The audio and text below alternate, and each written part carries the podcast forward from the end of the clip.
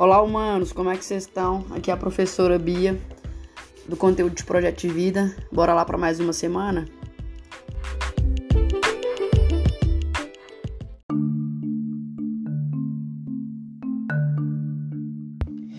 Bom, nós vamos falar hoje sobre a semana 6 do Projeto de Vida. O tema é uma viagem a Itacá.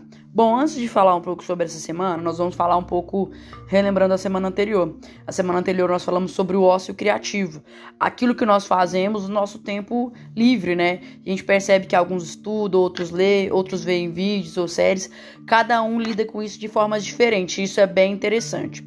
Voltando para a semana 6, que é a semana sobre uma viagem a Itacá, bom, fala sobre a história de Odisseus, um homem que, né, da mitologia grega, que passou muito tempo na guerra e ao retornar para sua casa sofre um, naufrágio e acaba tendo que e, é, acaba sendo resgatado por Calypso, uma deusa grega, que o faz refém por muitos e muitos anos.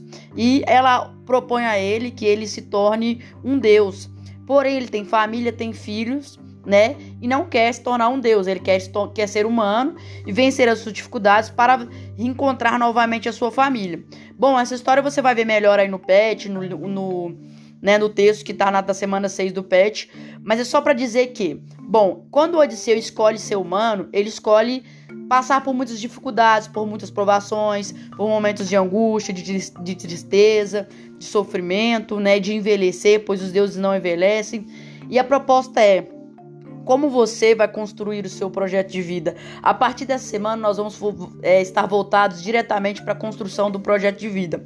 E você, quando a gente não optou por ser humano, mas quando opta por ter seus sonhos, por criar seus sonhos, o que você pensa?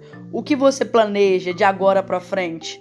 Nós estamos no segundo ano do ensino médio. Quais são os seus planos de agora para frente? É sobre isso que nós vamos falar na semana 6 e nas próximas semanas.